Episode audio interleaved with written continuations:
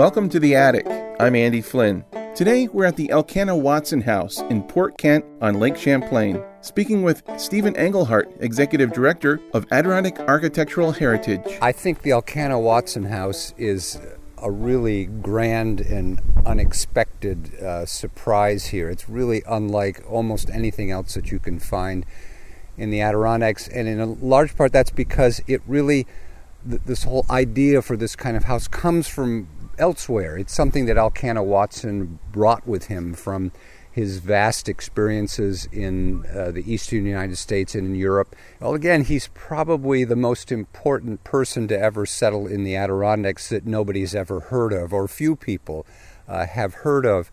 And he has he has three or four different lives before he comes to, to Port Kent to help found and settle this village.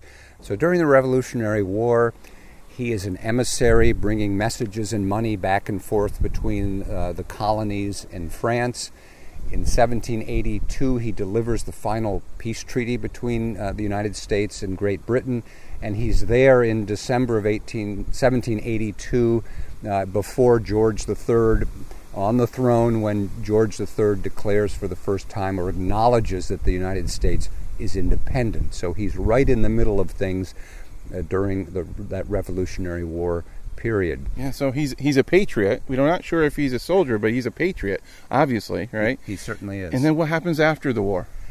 So he does lots of other things after the war. He settles in Albany and he gets involved in uh, business and banking, but he's also an early promoter of the state canal system, which eventually leads to uh, the uh, the construction of the Erie Canal and other canals in New York State.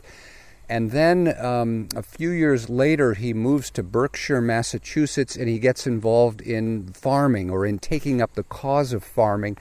And in 1810, he brings together a group of farmers and their livestock on the green in Berkshire, Massachusetts, and this leads to the creation of uh, this is really the first agricultural or country fair in the United States. And the following year, he founds the Berkshire Agricultural Society, which then gets replicated all over the country, these organizations to help uh, foster and promote good farming in the United States. Yeah, so 1828, he comes here, Port Kent, on Lake Champlain. Why here?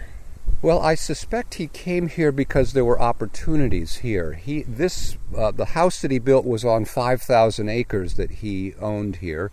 He comes here with at least one of his other sons, and they they set about uh, laying out this village. Uh, they, it's located on Lake Champlain, and by 1828, the canal, the Champlain Canal, has connected Lake Champlain uh, to the whole Hudson uh, River system uh, to the south and I think they must know that there are great economic opportunities uh, for being involved in commerce along Lake Champlain. What fascinates you about Elkanah?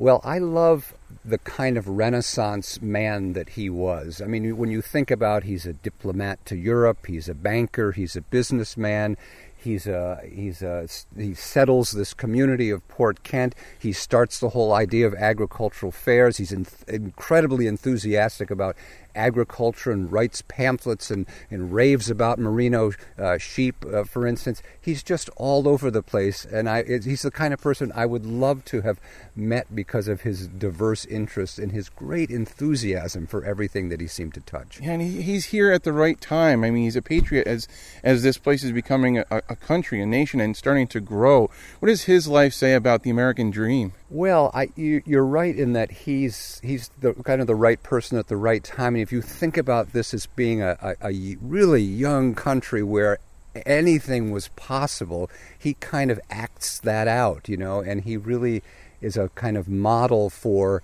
Um, you know what you could do if you sort of set your mind and heart and, and shoulder uh, to it. Thank you very much, uh, Stephen Engelhart, Executive Director of Adirondack Architectural Heritage. My pleasure, Andy. Thanks for listening to Stories from the Attic as we uncover American history one artifact at a time. I'm Andy Flynn. This program is produced by Hungry Bear Publishing in Saranac Lake, New York. Music is by Dan Bergeron. See photos from this show at hungrybearpublishing.com.